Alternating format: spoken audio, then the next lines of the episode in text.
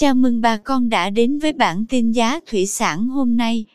Chúc bà con một ngày mới tốt lành. Hôm nay 13 tháng 8 năm 2021, giá tôm thẻ kiểm kháng sinh tại khu vực Bạc Liêu như sau. Tôm thẻ size 20 con giá 207.000 đồng 1 kg. Size 25 con lớn có giá 152.000 đồng.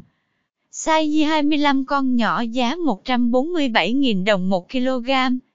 Size 30 con lớn đang có giá 130.000 đồng. Size 30 con nhỏ giá 128.000 đồng. Size 40 con có giá 110.000 đồng 1 kg. Tôm thẻ size 50 con đang thu mua với giá 95.000 đồng 1 kg. Cảm ơn quý bà con đã theo dõi bản tin giá thủy sản hôm nay.